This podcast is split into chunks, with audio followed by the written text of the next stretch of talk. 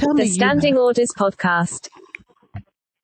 Oh well, I had started, but now I'll start again. okay, so I'll do one more. Hold on. Okay, let's just settle. okay, now let's try and get through um, the intro. Hold on. The Standing Orders Podcast. Welcome to this latest edition of. Now I can't even speak. Hold on. Okay.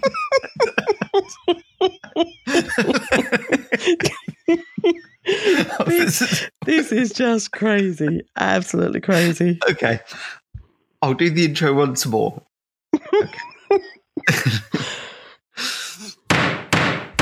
The Standing Orders Podcast. Welcome to this latest edition of the Standing Orders podcast with me, Dr. Thomas Foreman, and my co host, Councillor Sue Lawn. Good evening, Thomas. How are you?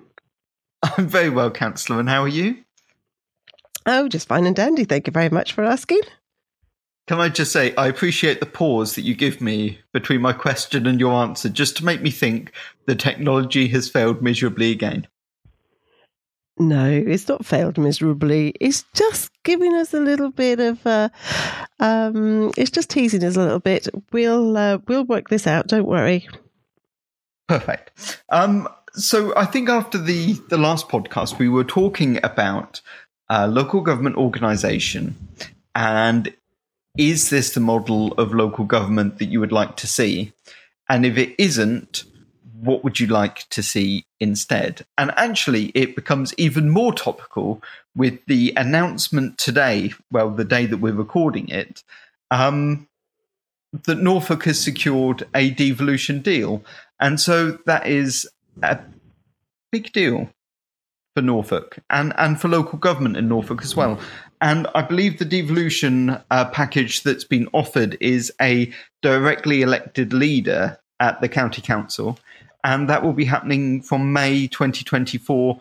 And attached to it is a good financial package, which will be put towards services um, in the communities in Norfolk and will, as Michael Gove said, mean that uh, local, uh, basically local representatives are making decisions on spend as opposed to Whitehall. So let me start by asking you a question, Councillor. When did you first hear that the Steve devolution deal had been signed? How did I know you were going to ask me that? To be honest, um, I found out this evening on um, on Anglia News. So um, I, I we talked about it many times over the past few years about where things were going to evolve and how things were moving on. And um, the last time that I had any information on it, they were still in discussions with it. So it was very much a surprise whenever I realised that um, it was that the papers were actually signed, the, the deal was made, and the papers were signed today in both Norfolk and Suffolk. So, um, Yes, I think that it, it probably is time for us to, to move on to devolution. It's time for us to take control of the area that we live in and the funding that we have. And uh, I hope that it will be a benefit to, to Norfolk, um, that we will be able to, to determine a bit more about where our uh, funding goes to. I'm worried that it's not enough funding. I'm worried that it's that the figures sound fantastic, but then when you put things into perspective and the deficit that the county council is running to at the moment, it um, I'm I'm not so sure that it, it's it's the the best deal that we could have had, but uh, time will tell. We we just have to go with it, and I really hope that it is going to be for the benefit of the county. As for the elected town, uh, sorry, the elected county leader. I'm um, I'm not quite sure how that's that's going to, to work out, but um, but again, you know, it, it, gives the people more say on um, on on what's happening in their area. So, I guess it's going to be a case of watch this space.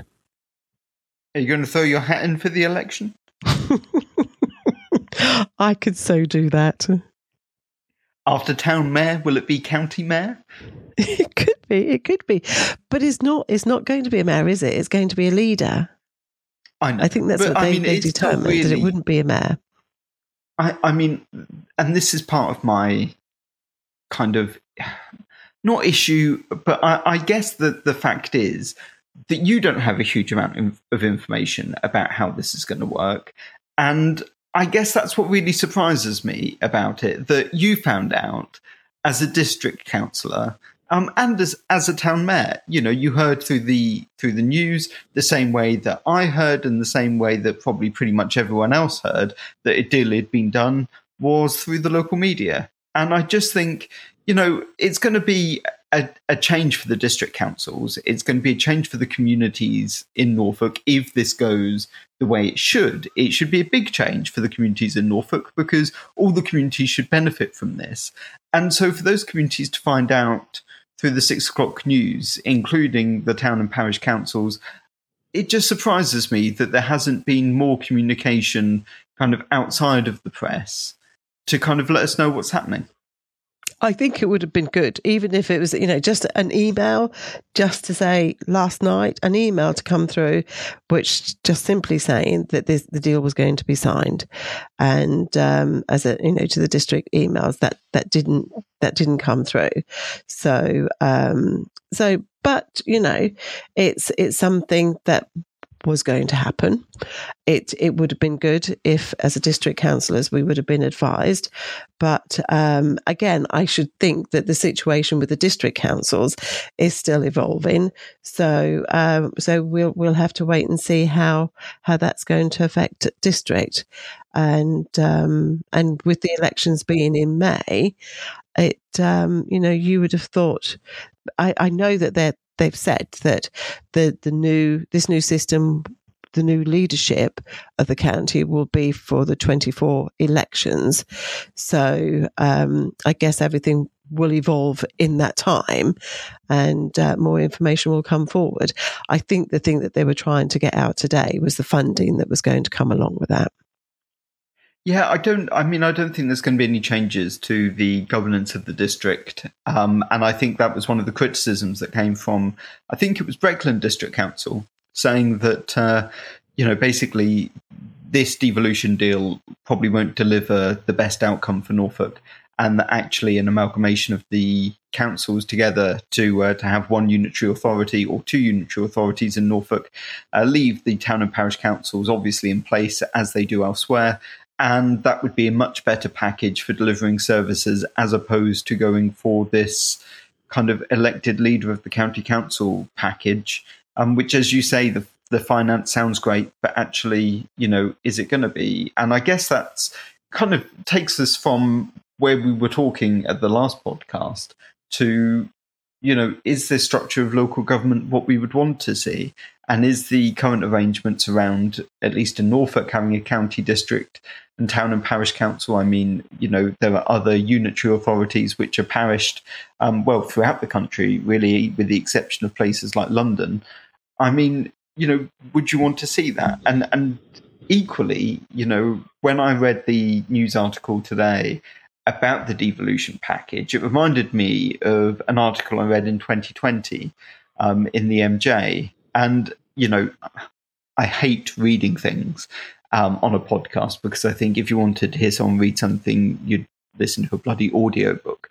But um, back in 2020, and if you'll indulge me, Town Mayor, for me just to say it, um, Jonathan Flowers said that at the recent MJ Future Forum, the top question on the lines, between the lines, and sometimes hanging in the Zoom like a bad smell was why doesn't central government get local government?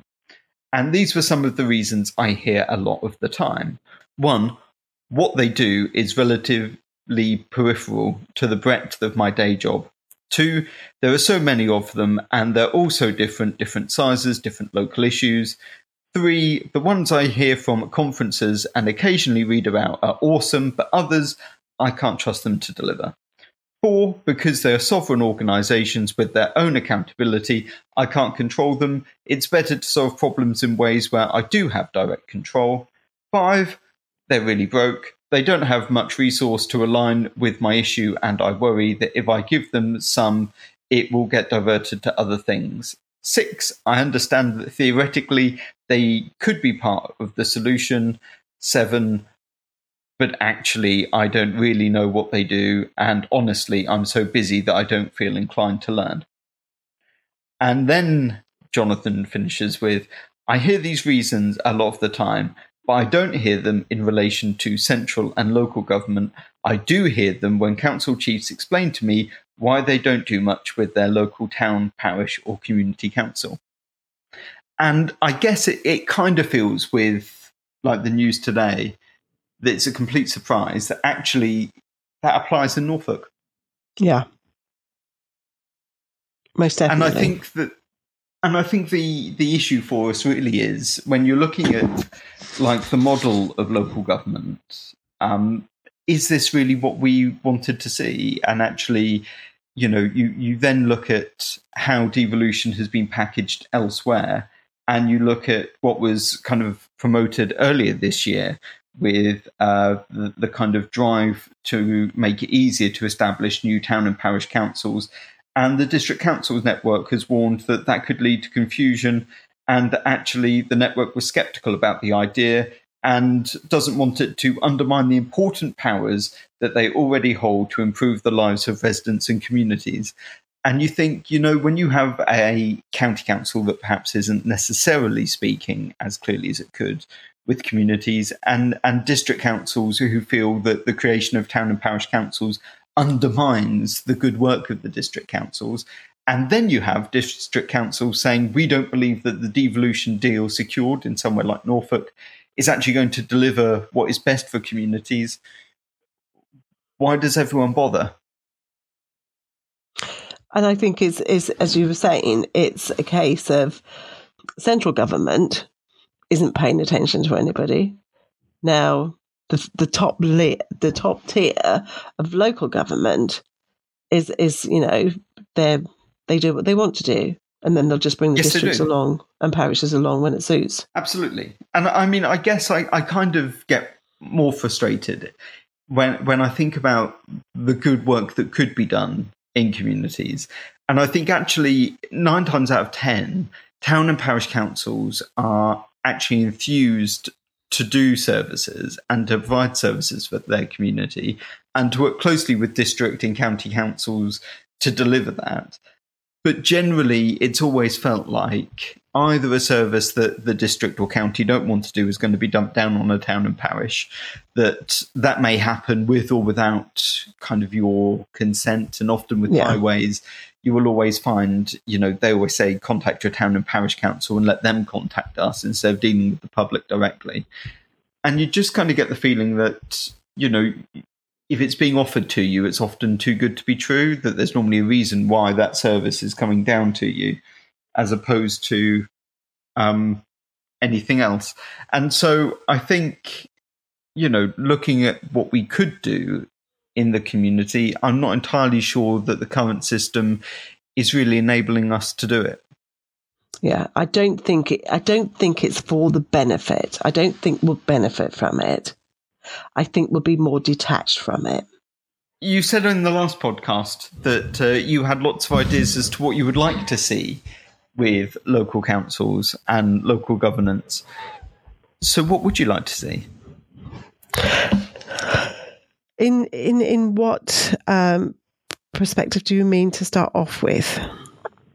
Okay, so what model of local government would you like to see nationally? nationally, I would I would much prefer that um, you know what you were saying um, at the very beginning of that um, statement you were reading out. It's a case of they just don't get local government, and I that's the to me local government is the most important. It's the most important to be you know we we're delivering the goods that the people need. We're delivering the services that people need. So we should be the ones that are the most not the most important but the ones that they understand better. The feedback that we can give in is got to be is got to be better. And i would much prefer to see that we can take back what's important. And this devolution if it works and if it's going to come as as it as the package says, then it, it, it should be beneficial. But it is more that there should be a lot more respect for the p- town and parish councils from the district, and then there should be more respect from the county towards the districts. And heavens, central office or central government should have a lot more respect for the people that are on the ground and actually listening to what the the residents have to say and what the residents want. So, yes, I, I think that we we need to we need to take back, and hopefully, this devolution will will be the start of us um, getting back to basics in in the the first tier of local government. I mean, we are the most centralized uh, country in Europe in terms of how power is wielded, and central government still has a huge amount of control over the lives of, of people in communities.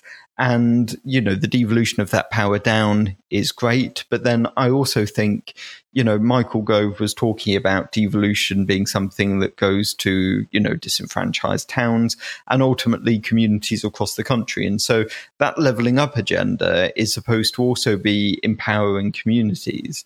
But I guess the feeling is from the district council saying, you know, we, we are skeptical about this and, and the county council is not necessarily engaging because I think there's a lot of mistrust. I genuinely think, and this is nothing to do with local politicians um, in Norfolk or, or anywhere else, but I do think that there is a general mistrust from county councils and from county councillors at times that actually, you know, town and parish and community councillors are probably more trouble than they're worth. They, yeah, I think that they give the impression that they they feel that because their district and town parish councillors that they haven't got the capability. But I, I, I think that we've yeah, had this discussion. I, I, think we have, but I, th- I think it's as much that they think that you know the the less so the district, but but certainly probably the town you know, they're never going to be satisfied with something. And so I think it's one of those things where you say, if you're not going to be satisfied, we're, we're basically just not going to involve you in the discussion and, you know, basically allow the adults in the room to make that decision. Mm. And that's not reflective of the Norfolk devolution deal, but I think it's generally a feeling that comes down through the the types of things that Jonathan Flowers has said, the type of things like the district council network has said, which is I think there's a real misunderstanding as to how town, parish, and community councils kind of operate. And I don't think they generally understand it, and I don't think they have a huge amount of interest in it. But I suspect that actually, you know, if, if they need money and they need money for services delivering in the community, town and parish councils can often help with that. And, and you yeah. know, with no limits to precept raising uh, capabilities, it means that actually, you know, town and, and community councils can actually probably channel funding into services far better than district and counties can at the moment. Oh, and I think the thing, the point that I was making last time when we had this conversation was that um, how I found that our electoral system and our governing system was was beyond understanding really when you think about it. You know we we're, we're electing people at all levels who um, who don't necessarily have the experience that goes with running the country. So, for example, um, when was the last time that we had someone in charge of the NHS, an MP in charge of the NHS, who actually ever stepped foot to work in a hospital? You know, I mean, so, would, you, and, would you want a health secretary who who has had to work? Well, would you want a health secretary that's worked in the NHS? I mean, do you think that actually having a clinically led department is a good thing, or do you think having someone with other skills, skills in, for instance, procurement or in business management or business administration, or has, has run a successful company? Obviously, I don't think you know, I, I can't think of a, a, a, good health minister that's probably done many of those things. But don't you think that that is sometimes more important to, to running a department than having like direct clinical experience? No, and, and the, the most important thing to running a department is that you know what is on the ground floor before you get to the top floor. And you mean if you're, it's, it's fine. You, you will find, you know, you, you'll go through the procurement process and, and you, you will get that experience as you go along. The fact is that every four or five years, we're electing somebody to come along to run the highest employ, the third highest employer in the world. And we're asking somebody who's got no experience for that whatsoever, um, and you know and and saying to them okay you you go out there and you keep this sinking ship afloat and and it is by the time they've worked out what's actually happening well, the time's up and and they're being re-elected or or they're being replaced because the cabinet shuffles or something like that. That is not that's not how you would run a commercial business. So why are we running our country in this way? The education system is the same. It's not just the NHS; it's the it's the education system as well.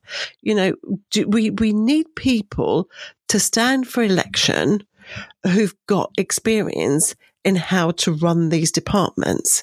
You've got the social um, You've got the civil servants who who should be there on no matter what government comes in and what government goes. You should have the civil servants who are capable of running those departments. But I think whenever you look back over the years and you look back to the state that the NHS is in at the moment, then that's not something that's just come because there's been different um, ministers in, in place running, you know, these, these departments as such as education, education and the NHS, most important, uh, departments that the government, you know, that, that have to oversee. And, um, so, so, so if the civil servants aren't keeping things ticking over, if there's nobody looking on to what they're actually doing, then, you know, we've got a serious, serious problem here. Um, so, and I and I, I don't mean, see how anybody's going to pull us out of this because nobody's got the experience to look and think we're wasting money on top management that are just pushing the papers around. We need to take it back down and we need to start from the bottom upwards and making sure there's more people on the ground floor than there is on the top floor. And it doesn't seem to be anybody who's got the common sense to do that. I mean, do you think that the the role of the council has changed over the past two decades? As in, as as local authorities, do you think that the services that are being delivered and the way in which councils of, of all tiers kind of act in their areas ha- has changed? I don't know that. I think that they there's a lot more involvement from from the town and district councils to what there was 20 years ago. I think um, 20 years ago it was just simply you dealt with the services that needed to be done. The bins needed to be emptied, the roads being swept, the grass being cut, the verges being cut, the, you know, things that that of that nature was was happening. But I think now, and as a district council, I know in the short time that I was on the district council that um, the things had evolved with, you know, with the health, healthcare and the PCTs as they were at that time. And uh, so there is a lot more involvement in, in that way uh, for how services are being delivered on that side of things. But I think that there should be a lot more involvement in. I should think that I think there should be a lot more uh, questions asked and answers coming forward uh, from um, from those that are overseeing in in the local side of things. But no, I think that there's definitely a lot more responsibilities from town and and district councils to what's happening. And uh, but I, I still don't think there's enough there's enough um, questions being asked and um, and the right answers being given as to why things happen the way they do sometimes. I mean, I'm just thinking about how you're, you're right. I think that, you know, local authorities used to provide kind of statutory and additional services. They used to kind of, I think, enable more. Um, and they used to kind of be, have a little bit more laissez faire. Whereas I think with the budget cuts that have happened and, you know, the, the, basically the, the fact that services are going up in terms of cost and budgets are going down in real terms, whether, you know, councils are becoming a little more kind of, I guess, doing more interventions in the local mm. communities and the local economy as well, in using the levers that they have, such as planning. And I think this was something that was covered in the recent article in, in the Political Quarterly, which is saying that, you know, councils are far more often going to be using their services to basically make the changes that they want via businesses through offering incentives, but also then linking that to potential grant funding or, or you know, planning conditions, etc., to get local people into high skilled jobs. Do you think that local councils have sufficient expertise to be able to do this. I mean, I'm just thinking, you know, you, you hear more and more about principal councils having to issue warnings around either financial irregularities or financial, basically, calamity. And I just think that as councils start to move towards more of a commercial way of looking at things, are officers basically keeping up? No. Uh, well, well I, I, say no, and and don't get me wrong. You know, we uh, we've got some really amazing officers who work so so hard to try to keep things afloat. I think that um, it's as you say because things are there's a lot more responsibility coming along, and we we have to find more innovative ways of making things work. As um, you know, and again with the with the budgets that they have, it's it's a case of constantly trying to find ways that we can we can use that income. So, uh, but again, is it, you know, is, is local government, uh, it used to be many, many years ago. If you, you know, if you were working for local government or you were working in a bank, something, you know, these things were, were there for life and you'd got, you know, you, would you would build up that experience and you, you would go through. Now, I don't know that local government is such an attraction anymore.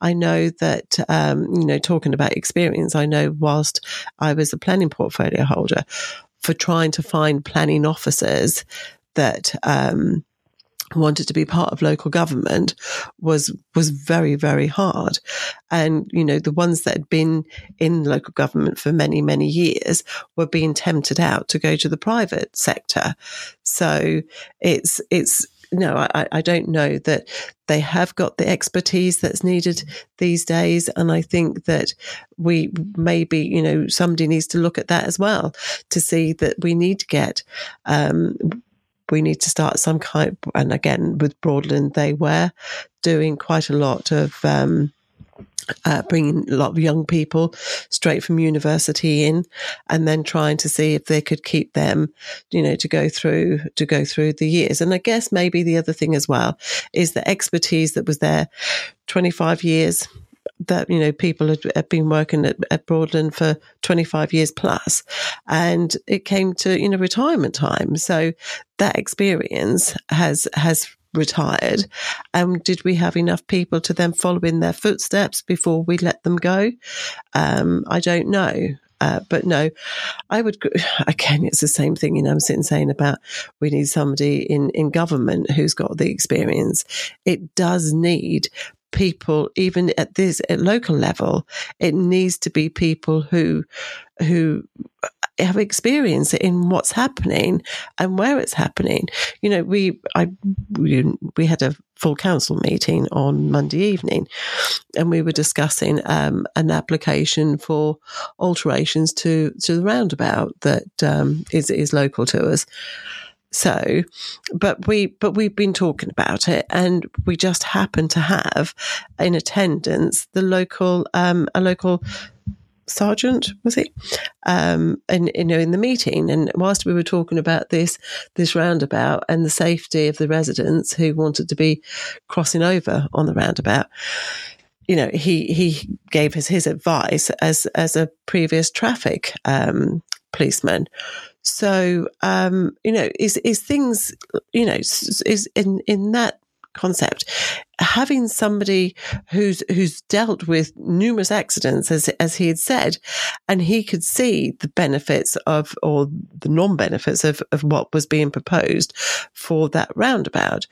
It's it that's what it needs to be. It needs to be an input from people who've got the experience as opposed to a committee that's sitting there thinking yep, if we get rid of those cars and we just have bikes, then life is going to be so wonderful. But we're not going to get rid of cars. Cars are always going to be there. So we have to make sure that whenever we're spending millions of pounds on re, re um, re-evolving our roadways that we have to um, to make sure that the money is being spent wisely and it's not going to be, you know, something that's not going to benefit the rest of the community in, a few years' time. But so there's a, I digress, but it is a case of if you, you say is the experience there? I don't know that the experience is there anymore, but we should be trying to get that experience in by people who have worked in the sectors that um, is going to um, you know, give the information and the advice that's going to be beneficial, as opposed to people who are, have been elected, elected and no experience in what's been happening and making decisions that can seriously affect people's lives because there wasn't anybody there to give the input that was needed. Does that make sense, or am I? Am yeah, I, no, it, um, it, does make sense. I mean, it it kind of brings me on to something that was, I think, mentioned a few days ago um, by one of the councillors over in Birmingham, um, Brigid Jones, who said that there should be more professionalization for councillors, and that actually it should be a full time profession as part of devolution. And it would give councillors the ability to to specialise, to lead their authorities. And I think she makes a, a good point in saying that the population of some cities in the UK is similar to small countries. And actually, having full time councillors instead of part time councillors is probably a, a step forward that's going to be required and it will attract a wide range of people if they give them the proper remuneration and the pension benefits as yeah. well. I mean, do you think that that should happen? Yes, I, I do actually. Um, I think that's an excellent uh, way forward. I think that maybe, you know, is we was in a well, democracy. She's a Labour councillor, so would you say now that it's such a good idea? I'm one for all and all for one. So no, I, I think that um, as as we are talking, I, am I'm just sitting thinking to myself, yeah, it's you, you know, again, I've said you put somebody in place for four years, four or five years. Well, it's not even that sometimes with cabinet. It changes on a, a, couple of years. So that's not giving anybody any length of time to fix the problem. I know that um, a councillor from the county council who was a portfolio holder, he took on um, a bit of goss. Um, he, nice he took on a, um, a portfolio that really had been failing seriously. But he took the commitment and he said, I'm going to turn this around. And in three years, I think it is now, he's turned that department around beyond any recognition to what it was. Um, even 20 years ago, you know, he's, he's turned it around unbelievably, but he had the time and the commitment to do that. Whereas, you know, if somebody, whenever he leaves, it'll be somebody else who'll come along and, um, and then they'll have to start from scratch, working out, finding out how things work and, and, and finding a way forward to make things better on a very low budget. And I think that's what probably would be a good idea is to say, okay, we still elect our MPs on a four or five year basis, but when it comes to local government, you need to have that consistency. You need to have that experience in place. So maybe extend the elections and, and maybe turn it into eight or 10 years um, experience. Again, I mean, you, you, when it comes to, to being a councillor, mostly, as I've said way back in the beginning, it's elderly people who've retired who will take up, you know, who, who will stand for election in, in local government. Because the way that the process works, you don't get for, for, for town and parish council, you know that you don't get paid a penny for the hours and the time that you put into it. As a district councillor, and I know that Broadland for many, many years was the lowest paid councillors in the country. So, um, you cannot possibly live off the money that you get paid as a district councillor. You, you just couldn't do that. That's just not a possibility. So you have to continue working and younger people have to continue working full time and try to juggle the you know the, the the position as a councillor so is and again that's you, you need to be really committed to to what your what your you know what your belief is and what you want to see for your community to, to continue to do that, to work full time, go to meetings in the evenings, go to meetings at the weekends, and then juggle your days around in work so that you can you can get out and go to the meetings that are important. So that whole system needs to be in my opinion, that needs to be relooked at and it needs to be, you know, to, to get us into any kind of standing, you need to have uh, councillors that can come. You've got the officers that are doing the work and they're doing, you know, they're working hard and they're doing a fantastic job.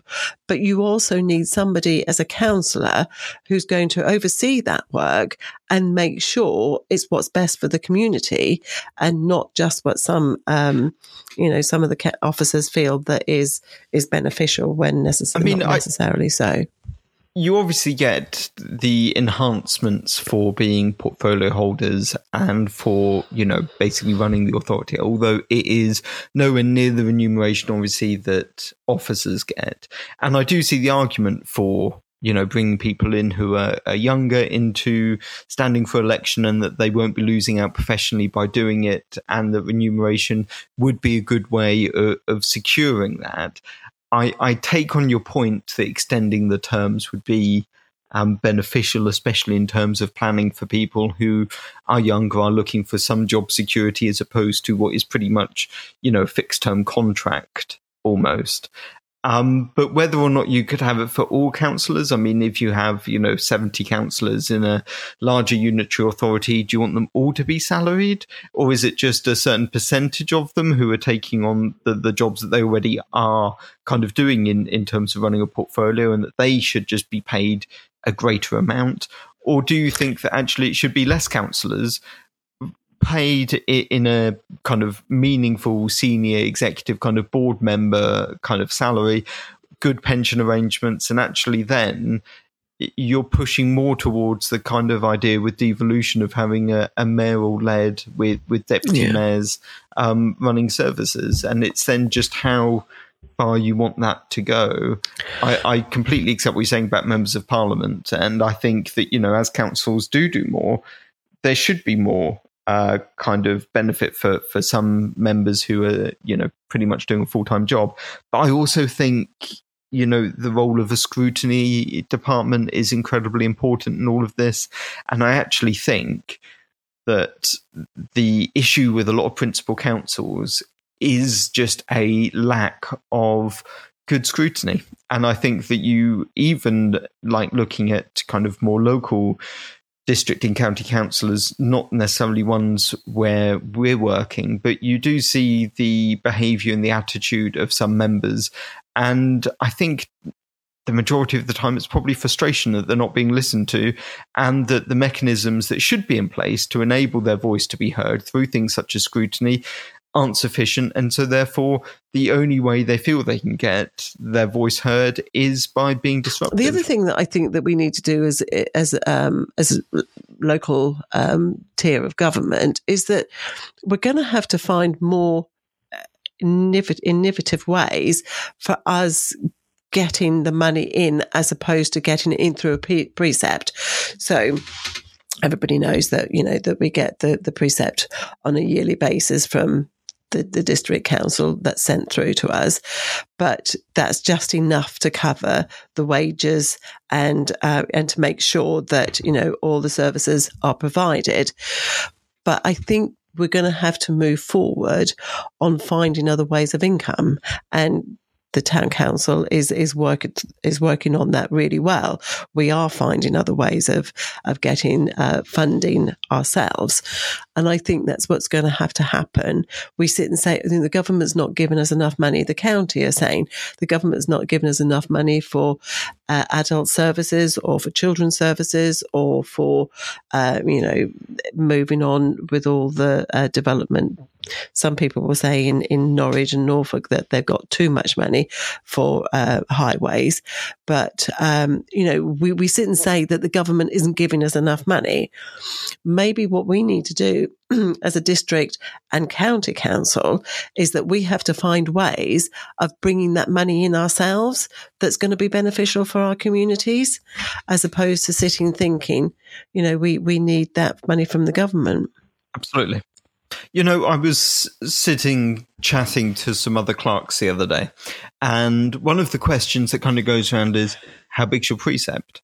And I always think that's a unusual question because the, the, the idea of precept really is that when you have your kind of you, you're basically what it costs the council to, to run each year, you then minus the income, and then that pretty much leaves you with a precept of, of what you require district council. And I think a better way of thinking about it almost would be to say, how much income do you generate each year?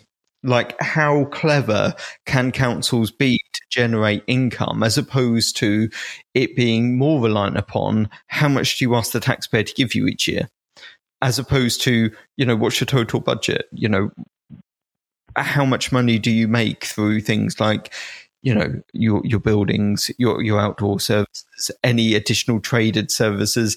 And i think one of the biggest things that i would like to see especially at town parish and community council is more support from the district councils to be able to say these are the contracts that we have coming up in terms of grass cutting street lighting mm-hmm. anything else like that that the council may also be providing in the area mm-hmm let's all chip in together, put everything together into a bundle, and and let's start tendering these things out and do joint procurement. And mm. if not with the district, then do it with each other.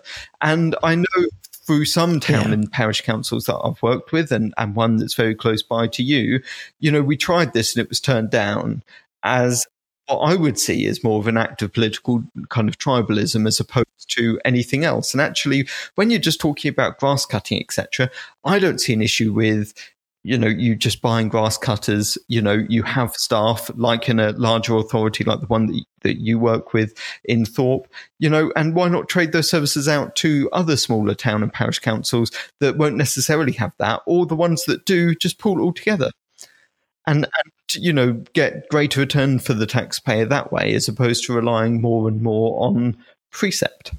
Mm-hmm. And you see, that was that was the whenever uh, Broadland and South Norfolk, whenever they merged, that was what it was all about. It was all saving cost savings, and uh, and they've done it. You know, over over the period of time, they are um, you know they are um, saving quite a lot of uh, costings whenever it comes to um, joint uh, ventures. But uh, yeah, we did ask um, the the neighbouring parish town if they would if they would like to come along with us and um, and try to cut the costs. But no, and you say it's political, but it shouldn't have been that way. It should have been a case. Let's see what's best for the communities around us, and see whether we can make things more, you know, uh, more cost effective than uh, than doing it on our own. We are what are we maybe three miles apart? And um, and you would have thought, you know, that would have been um, the way forward, but it's you know, it's it, it, it just it needs a lot be. more. Sorry, it just wasn't to be. No, and it, it needs to be a lot more um, thinking outside of the box than uh, sitting thinking, well, no, because if this all works well, it'll go well for them because they're conservatives and we're Labour, and um, and that's not how it should be. On the first tier of local government, it's not meant to be political; it's meant to be for the community. And I think my final thoughts, at least from this podcast, unless there's something else you wanted to add, TM. No, no, no. I'm I'm I'm good to go. When yeah, I, I think I will reserve the last few seconds just for a bit of special praise to six MPs who I think in the last week have put a uh, early day motion forward relating to intimidation at community parish and town councils, which draws together a lot of the issues around civility and respect that we've spoken about on here and has certainly been on the yeah. agenda of now the SLCC, One Voice Wales, and of course the Association of Local Council Clerks, which is the, the union which uh, council clerks tend to belong to just to say that you know there's a small minority of councils um, who have bullying, intimidation, and harassment of officers and councillors by sometimes councillors, sometimes members of the public, and sometimes each other. And I think it's really good that MPs have started to raise this issue. And my real hope is that this, along with the idea of virtual meetings and, and actually making time in Parliament for that. I have no idea why so much time can go into uh, devolution and leveling up, and yet this massive step forward is still one step too far. Yeah. But again, you know, it, it, you can say that about so many, so many things that we're trying to get. To. I don't want to say about so many things. I want to say about this. Yes, I totally agree with you. Thank you for listening to the Standing Orders podcast by Politis. Please like and subscribe to get your weekly edition. You can suggest topics by emailing podcast at politisconsulting.co.uk. See you next week.